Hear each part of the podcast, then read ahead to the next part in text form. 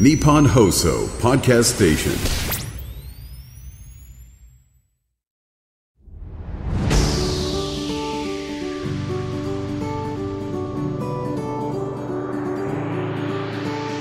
日本放送楽天証券プレゼンツ人生流し作れよ資産。楽天証券プレゼンツ人生流し作れよ資産、パーソナリティの半沢美穂です。この番組では毎回資産作りの相談役である独立系ファイナンシャルアドバイザー、略して アイエフエー をゲストにお迎えして資産作りのあれこれを一緒に一から学んでいきます。ゲストは先週に引き続きこの方です。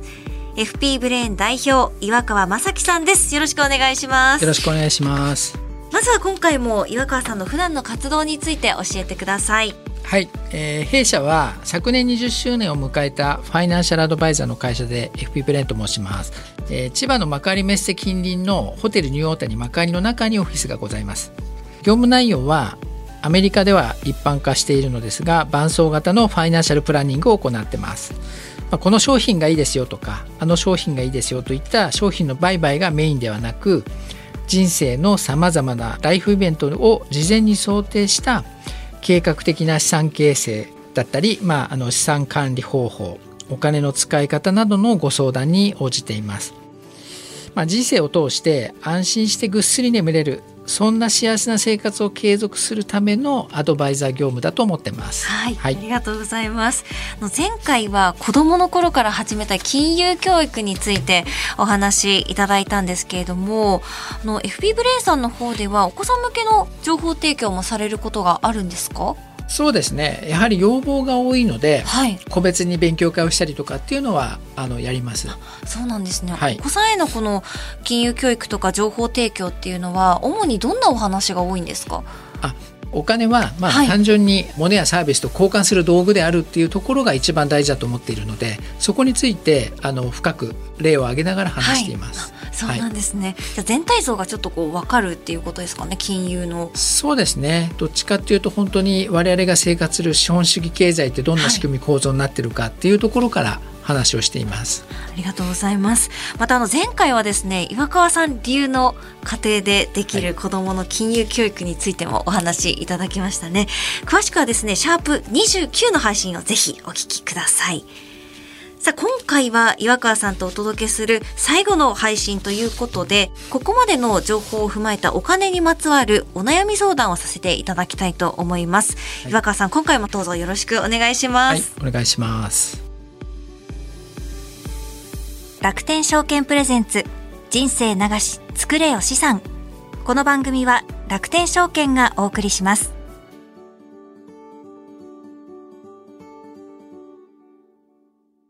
楽天証券プレゼンツ人生流し作れよ資産。今月は エフピー ブレーン代表の岩川雅樹さんと一緒にお届けしています。改めてよろしくお願いします。よろしくお願いします。今回はですね、ここまでの情報を踏まえたお金にまつわるお悩み相談ということで、街行く人たちはこのにせんにじゅうよねん一体どんな悩みを持っているのか、早速チェックしてみましょう。よんじゅう代です。会社員です。 ニーサ が新しくなるっていうので、はい、その新 ニーサ についてですかね。金額も増えるみたいなんで、ちょっとそのやり方ですかね。はい、そういうところで、はい、そうですね。まあその例えば収入の中のどれぐらいを新ニーサに使ったらいいのかとか、まあ、具体的なそのバランスの取り方とかはちょっと聞いてみたいです。あ、にじゅう代です。会社員です。まあ、しちがつに新紙幣発行。一新するので。まだ誰が誰だか、ちょっと単純に誰が誰なんだかをちゃんと覚えようかなって思いました。まあ、将来的にどうこううまく運用していくかとか、今にじゅう代なので、まあ、そのさんじゅう代よんじゅう代でやっぱり徐々にちゃんと作っていかないといけないなっていう部分があるので、もう根本的にその増やしたいっていうのをちょっとこう相談したいなっていう部分ではあります。ニーサ とかでもやっぱり入れ込めるお金もやっぱ現金で持っていないといけない部分もあったりして、なかなか運用もしづらい部分もあるので、はい、そのあたりも相談できたらいいなとは思います。さんじゅう代です。会社員やっております。あまあやっぱり物価上がってるので、それに対してやっぱりその年収が上がってらないと、ちょっとスタグフレーションみたいになっちゃうんじゃないかなというところがあの疑問視してます。少しでも多いところに今ちょっと転職活動しているところです。ろくじゅっさい代会社員です。やっぱり ニーサ と円高になるかも。やっぱり年代が年代なんで、それまでにいかに資産を作っていくかっていうところから、ある程度リスクを軽減して持続可能にしていくかっていうところがやっぱり心配なところなんで、そういったアドバイスをきちんといただけるんだったら受けてみたいなとは思います、うん。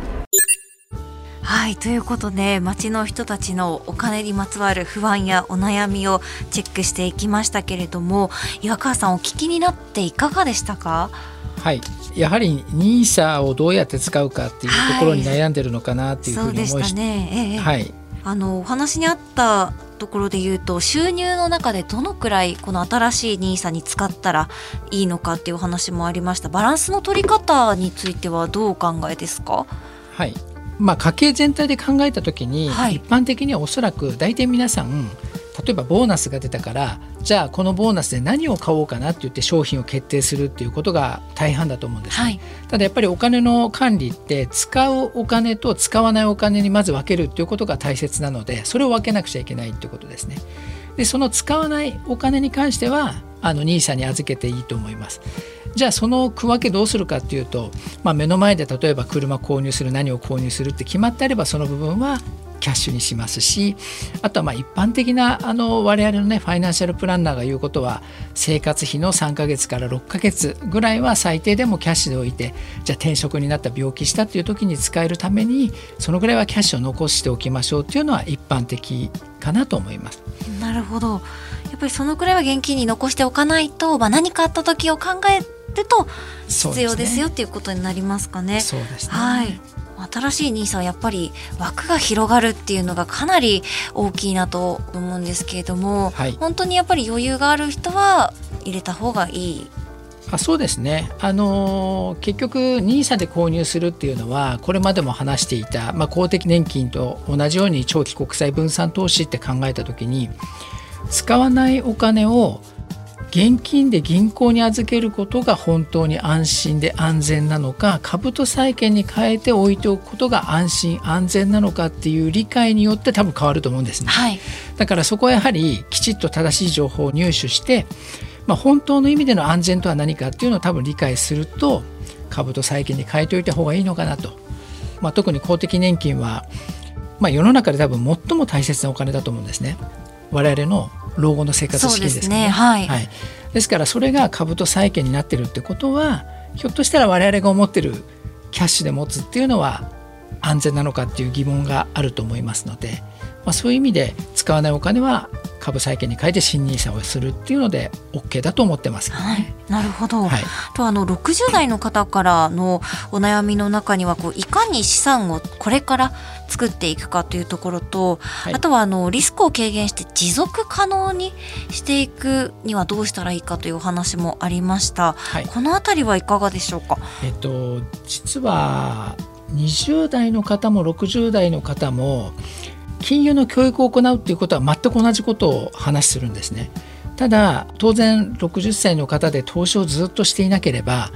まあ、いきなりねにわりさんわり減っただけでも、まあ、怖くなって、まあ、今後生活ができないって言って解約してしまう可能性がすごく高くなるので、はい、やはりそこは結構会話を重ねて、その方の心理面とかっていうのをよく把握してからアドバイスするようにはしています。なるほど、はい、なので極端に積極運用っていうのはやっぱりお勧めはしないんですかね。あ、そうなんですね、はい、あとあのリスクを軽減して持続可能っていうお話あったかと思うんですが、その持続可能ってもしかすると、はい、ろくじゅう代以降になってくると取り崩しながらっていうことも念頭に置いているのかなと思ったんですけれども、はい、これはどうでしょうか？はい、そうですね、まあ、我々がすごく目標にしているのは、例えばじゃあろくじゅうごさいなのかななじゅっさいなのか、まあ、ある程度引退した時に、例えばですよ、仮にじゃあごせんまんっていうあのお金が貯まっていたとしたら、その要は年金と同じようなポートフォリオだったら、じゃあ よんパーセントごパーセント が平均的に得られるポートフォリオ、あの投資をしてますと。いうことであれば、仮に にパーセントさんパーセント 取り崩していく分には元本はまあ長期的には減らないということになりますよね、はい、例えばごせんまんのうち仮に さんパーセント で取り崩すとひゃくごじゅうまんですよね。で年金が仮にじゅうまんだとしても月々にじゅうごまんぐらいの生活費ができるということは、はい、あのそのままですと資産も減らないで、まあ、まさにちょっとこう溢れてくるお金を利用してくるということが可能になるので、はい、まあ、この話だけ聞くとそんなうまい話ないって思います。そうですね、ちょっと、まあ、理想的だなとは思うんですけれども、はいはい、ただいちねんにねんだけでははもちろんわからないんですけど、これをごねんじゅうねんで計画的に行うとやはりそういったことができるようになってくるので、まあ、そこがね我々の仕事かなというふうにも思います。なるほど、はい、一つちょっとお聞きしたいなと思ったのが、はい、あのこの番組聞いている方、あの資産これから作ろうかなどうかなっていう本当の意味での初心者の方も聞いていらっしゃるかと思うんですが、はい、運用の運用益の例えば よんパーセント とか ごパーセント とかそのパーセンテージがどれぐらいが高くて、はい、どれぐらいだとこうなんていうか低いっていうんですかねのがこう考え方が難しいなと思うところがあって、それはこの数字どうやって見たらいいんですかね。なるほど、えっと、弊社の考えでいうと、はい、そのリターンを何パーセント取りに行きましょうっていう目標は実はあんまり我々は実際このにじゅうねんってほぼしてないです。そうなんですか、はいはい、というのはあの ごパーセントろくパーセント 目指そうって言ってもやっぱりリターンをコントロールするっていうのは非常に難しいことで、資産運用ってやっぱり注目するのはもう価格変動ですよね。今あるお金を価格変動がどのぐらいかっていう把握をして持ちこたえられるかっていうのが優先順位は高いと思ってます。なるほど、はいはい、なのでじゃあ、あのー、設計した時に ななパーセント で運用しなくちゃ人生がやっていけないんだっていうふうになった時に、まあ、変な話あまりにもリスクを上げて何かあった時に解約してしまったら本当に生活できなくなりますし、そうですね、はい、なのでリターンを設定するっていう考えは弊社はこのにじゅうねんかんほぼやってないです。ああ、そうなんですね、はい、ちなみにあの日本の公的年金の利率はどのくらいになるんでしょうか。はい、今過去を見ると大体 さんパーセント ぐらいなんですけど、ただこの数年間で配分の、ね、内容を変えているので、はい、まあ、実際にはもう少し よんパーセントごパーセントぐらいの平均は取れるのかなというふうには思っています。なるほど、はい、例えばあの私たちも新しいニーサを使っていく、特にまあ積み立てとかそういったことをやろうとすると、はい、じゃあ何を買おうかってなった時に、はい、想定のなんていうんですか、やっぱりリターンみたいな何パーセントくらいみたいなのも載ってるじゃないですか、はいはい、あれをどう組み合わせてとかどこを目指してやったらいいんだろうっていうのがこうどうしてもこう目に見える数字で判断したくなっちゃうなっていうのが正直なところで、これはどう考えたらいいんですかね。いや、すごいわかるんですけど、はい、資産管理ってお金を増やすってことではなくて、はい、やっぱり物価の上昇からお金の価値を守ることなので、やっぱりあの使うお金を単純に安心できる株債券に預けておくだけで、はい、リターンは結果論でしかないっていうふうに思ってますし、はい、今までうちがにじゅうねんやってきた中でそのリターンがいくらだっていうことで、まあ、深く話し合ったケースっていうのはほとんどないですかね。はい、なのでもし怖いようであればもちろん現金で持っておくっていうのも一つですし、はい、あのあまりあの利益をいくら取りに行くっていうことで逆算して投資をするっていうのは、まあなくなってもいいお金で投資するのは別ですけど、家計資産で行うのであればそこはちょっと違うかなっていうのがこのにじゅうねんやってきた実務で経験していることですかね。なるほど、はい、そうなってくると銘柄を選ぶってなった時にはどういうところを見て選んだらいいんでしょうか。はい、ああのーまあ、地球全体の企業を購入しておけば、はい、結局物価が上がると企業に反映するっていうふうに考えられると、まあ、全体を買うわけですよね。はい、これはもう株も債券も同じかなと思っているので、単純に株式は、えーまあ、今流行りの例えばオールカントリーみたいなものの前線、はい、オルカン聞きますね。そうですね。えー、でもう一個債券の方はもう本当に先進申告だけでもいいと思うんですけど、債券を入れて一緒に持っておくとかっていうことがベストなのかな。まあ、要は結局それをやるとどうなるかというと公的年金と同じですよねっていう話になるので。なるほど、またこう戻ってくるわけですね。 そ, そうですね、はい、そこに落ち着くのかなと思います。なるほど、ありがとうございます。うん、エフピー ブレインさんでは例えば他にこう、はい、どんなお悩み相談が来るんですか。まあ、当然ながらあの今までじゅうねんじゅうごねんにじゅうねんやっていた方っていうのは、まあ、事業の承継だったりとか、あと当然相続の問題だったりとか、あの当然贈与の話もありますし、まあ、個別にそういったこう家族ミーティングを開きながらあの打ち合わせを重ねてるっていうことは最近すごく増えてきました。はい、はい、そういったこうお悩みも アイエフエー の方に相談できるということですよね。はい、まあ、そうですね、はい、結局もう包括的な視野でファイナンシャルプランニングしなければ全く意味がなくて、例えば今金利が低かったから住宅ローンの返済はしなくてよかったとかではなくて、はい、もうあの資本主義経済の仕組み上、まあ、本来であれば投資のできる人っていうのは住宅ローンの支払いとかっていうのはキャッシュでする必要は全くないと思いますし、まあ、そういったところも全体を見ていろんな判断ができるっていうことですよね。はい、なるほど、はい、この番組を聞いてこうぜひ エフピー ブレインさんに相談したいと相談してみたいと思った方はどうすればいいんでしょうか。あ、単純にあのウェブサイトからお申し込みいただければいいと思うんですけど、はい、弊社は本当にあのもう基本に忠実なことを情報提供して、でご自身で判断できる情報提供するので、まあ、これがいい何がいいっていう選択のもと運用方針が合致すればお引き受けさせていただくっていうスタンスです。あ、なるほど、はい、そして今日は実は エフピー ブレインさんからもう一方お越しいただいてるんですよね。あ、はい、あのー、今今年でじゅうねんになるファイナンシャルアドバイザーで三川っていうものがいるので、はい、ちょっと呼びたいと思いますけど。はい、お願いします。入ってじゅうねんになるですね。はい、エフピー ブレインの三川と申します。よろしくお願いします。よろしくお願いします。まあ、私自身のお話を少しさせていただければと思うんですが、あの実は私はじゅうねんまえに入った時は金融のこうお仕事の経験がなくて、まあ、事務スタッフみたいな形で入ったんですが、なのでもちろん投資経験もなくて、えー、投資アレルギーだもん。思いっきりそう投資はやりたくない。でもなんていうんですかね、投資が危ないとか、はい、損をするとか以前にこう投資っていうものが自分のこう世界になかったといいますか、はい、っていう、もう自分に関係ないと思っていたようなレベルから私は仕事を始めてるんですね。そうなんですね、はい、えー、で初めて弊社のこう資産管理の内容、お客様の内容を見た時にえこんなに増えるのって、えー、すごいびっくりして、はい、もう本当に若々にこれって本当なんですかみたいな本当にしたぐらいだったんですね。ただまあそこから本当に資産管理ってなんだろうとか仕組みとかいろんなことを学んでいって、あ、資産運用ってこう、こういうことかと、そこを理解していったっていう経緯があります。そうなんですね、はい、えー、やっぱり大切だな、やった方がいいなって思いましたか、その結果を見て。本当に心から、なんでこれをもっと早く私は知らなかったんだろうって思ったんですよね。はい、そうだったんですね。へー。で違和感のアシスタント業務なんかを何年か重ねて、はい、今お客様にこうご相談をさせていただいているんですが、もう本当その私が感じた、もっと早く知りたかった、知ってよかったっていうことを皆さんに感じていただきたいなっていうのが一番あります。はい、そうなんですね、はい、やっぱりこうお金の話ってじゃあお隣さんにとか友達とか聞ける話じゃないじゃないですか、はい、だからこう実際に皆さんがどういう運用をしていて、どんなこう結果が出ているのかって聞く機会がある方って本当に少ないんじゃないかなと思っていて、そういった意味でも皆さんに相談していくとこういう例がありますよっていうのは紹介していただけるんですかね。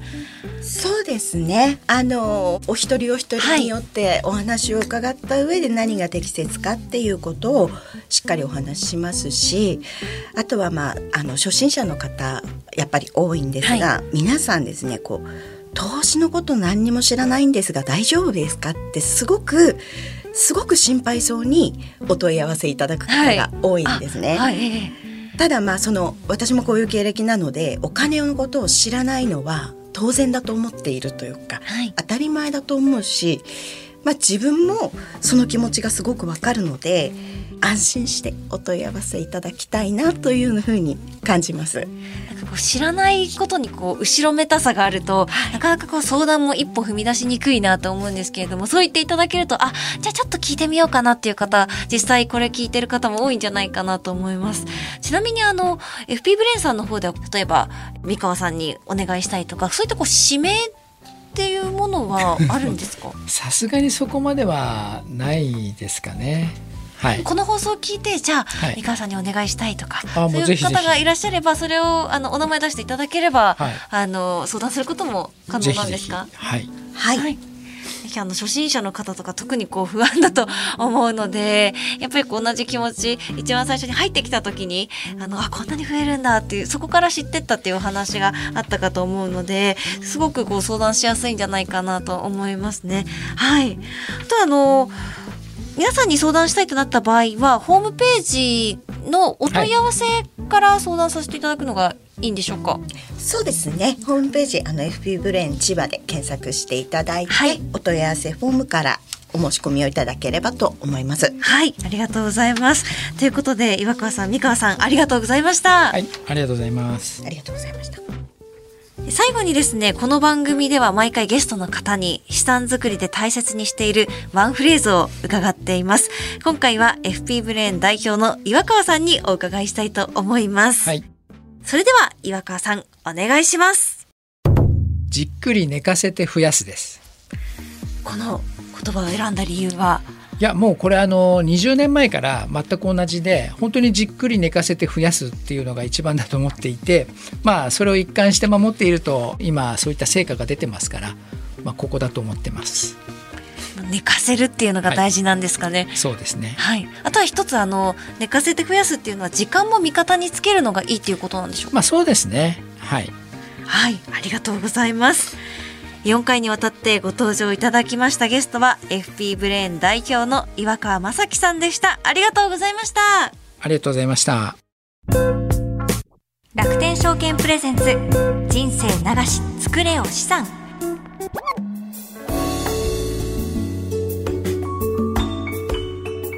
さてここからは楽天証券インフォメーションのコーナーです。このコーナーでは毎回楽天証券からの耳寄り情報をお届けしています。担当するのはこの方、楽天証券 アイエフエー 事業部の平田理沙さんです。平田さんこんにちは。こんにちは、よろしくお願いいたします。よろしくお願いします。今回は街の皆さんのお悩みを実際に聞いてですねお送りしてきましたけれども、平田さんお聞きになっていかがでしたか？そうですね、やっぱりお給料のうちのどれくらいを投資に回したらいいのかって私も気になるところはありますので、やっぱ皆様もお悩みとして出てくるんだろうなっていうのは、はい、また実感しました。なるほど。現金とどう資産作り回すお金と分けるのかっていう、うん、なんかこう永遠のテーマでしょ。 そうですよね。その人の、ね、生活の仕方にもよると思うので、はい、でもこの放送ぜひ参考にしていただきたいですね。うん、そしてですね今回は、はい、なんと放送さんじゅっかいめということで、わー拍手わーっていうさんじゅっかいまで来ましたということで楽天証券インフォメーション、今回はこのポッドキャスト番組のシーズンツーについて教えていただきたいと思います。次回からですね、そうですね、内容をちょっとリニューアルしていくということです。そうなんですよ。平田さんどのようにバージョンアップしていくんですか？もっと身近に感じてもらえるように、あのまあ、お金のことって誰にでもあるお悩みだと思うんですけれども、まあ、この番組がそのお悩みの解消の手助けになれるようにもっと身近に感じていただけるようなコンテンツを準備中でございます。はい、関連してリスナーの皆さんにぜひお知らせしたい情報もあるんですよね。はい、そうなんです。はい、まあ、より楽しくそして身近に感じていただきたいという意味を込めまして、ぜひ皆様からのですねご意見とか、あとはその川柳であったり大喜利などもいいかなと思っているので、はい、資産運用にまつわるそういった部分もお待ちをしております。いいですね。はい、川柳なんかこうサラリーマン川柳とかね、毎年そうですよ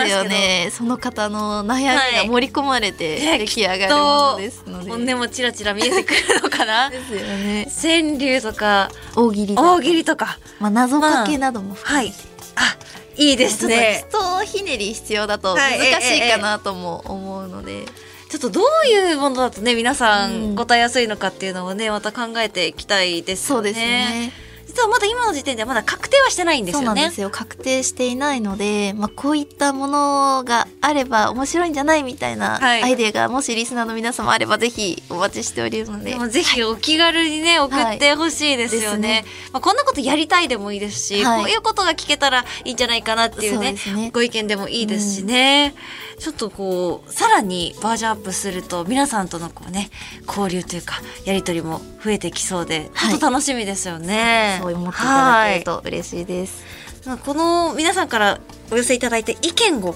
もとにですね、はい、次回こう何をするのかとかちょっと考えていきたいなと思っております。構成もまた練っていければと思いますので、はい、そしてですね、このポッドキャストの番組なんですが、はい、次回からリニューアルに伴いまして、はい、なんと平田さんも番組冒頭からご出演いただけるということなんですので、ありがとうございます。そんなことないですよ。毎週で出ていただいてますから、一緒にね、最初からこう、はい、お話なんかも進めていきたいなと思っておりますので、はい、よろしくお願いします。お願いいたします。え、皆さんですね、あのこちらの番組に送っていただく際には、アイエフエーアットマークいちにーよんにードットコム アイエフエーアットマークいちにーよんにードットコム こちら宛てにですね、ぜひご意見などお送りください。よろしくお願いします。はい、お待ちしております。ということで、楽天証券 アイエフエー 事業部の平田理沙さんでした。ありがとうございました。ありがとうございました。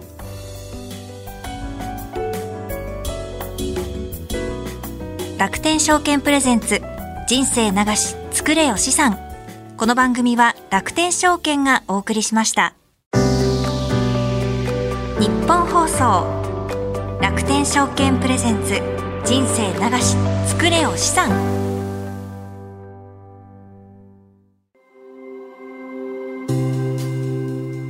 皆様には資産運用において信頼できるアドバイザーはいますか？大変複雑でかつ専門的知識を必要とする金融商品をどのように運用していけばよいのか、ご自身のライフステージに沿った適切な資産運用ができているのか不安といったお客様の声を非常に多くいただきます。多くの悩みを伺う中で最大の課題は身近に適切な相談相手がいないことだと当社は考えています。そのようなお悩みの解決手段として楽天証券は アイエフエー サービスをご用意しています。 アイエフエー とは公正中立な立場から皆様に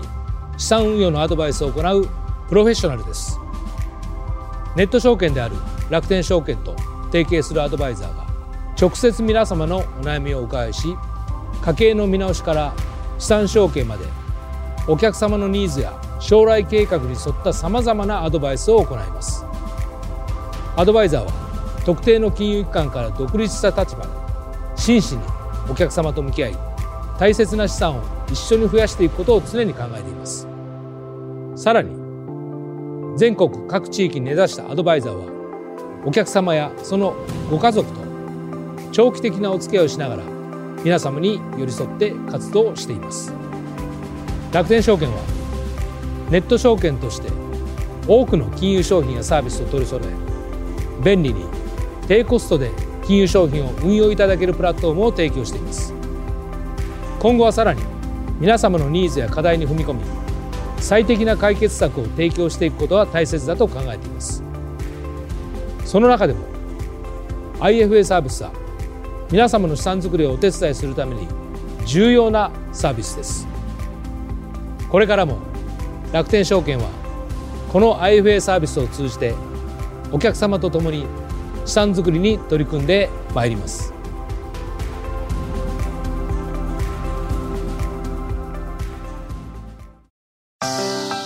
日本放送、楽天証券プレゼンツ、人生流し作れよ資産。早いものでエンディングのお時間です。今回までのよんかいは エフピー ブレーンさんの岩川さんにお話を伺ってきました。今日はですね、街の皆さんのお悩み相談にも乗っていただいたんですけれども、どうしても目先のリターン何パーセント返ってくるかなっていうのが私なんかは気になってしまうんですけれども、そこを考える必要がちょっとあんまりないのかなというか、そこだけにとらわれてはいけないんだなというのをすごく感じましたね。価値を守るっていうお話、これまでもありましたけれども、やっぱりこう本当の昔のお金と今のお金の価値って私たちが知るところでも全然違うと思うんですよね。やっぱり物価高でそういったところもあの影響してくるお話だと思うので、まあ、現金だけにとらわれずそういった意味でも投資に回してみるのもいいんじゃないかなと思いました。またあの今回の話だとさんかげつからろっかげつぶんキャッシュを持っていて、それ以外は投資に回す回してみるっていうお話もあったので、まあ、物価変動まあ、高くなってきていますけれども、それに負けないためにも資産作りどうやっていくかっていうのを考えていかなきゃいけないなと感じました。楽天証券プレゼンツ人生流し作れよ資産では、毎回資産作りの相談役である独立系ファイナンシャルアドバイザー、略して アイエフエー をゲストにお迎えしまして、資産作りのあれこれを一緒に一から学んでいきます。最新エピソードは毎週金曜日ごごごじの更新です。資産作りのお悩みや質問、番組の感想は アイエフエーアットマークいちにーよんにードットコム アイエフエーアットマークいちにーよんにードットコム、 こちらからお待ちしています。さて、こちらの番組なんですが、にがつからは内容をリニューアルしてお届けしていきます。リスナーの皆さんとの交流をより活発にしていきたいと思っておりますので、 アイエフエー の方や楽天証券の平田さん、またはパーソナリティの私へも質問や相談したいことなどありましたら、ぜひ アイエフエーアットマークいちにーよんにードットコム までメールをお寄せください。お待ちしております。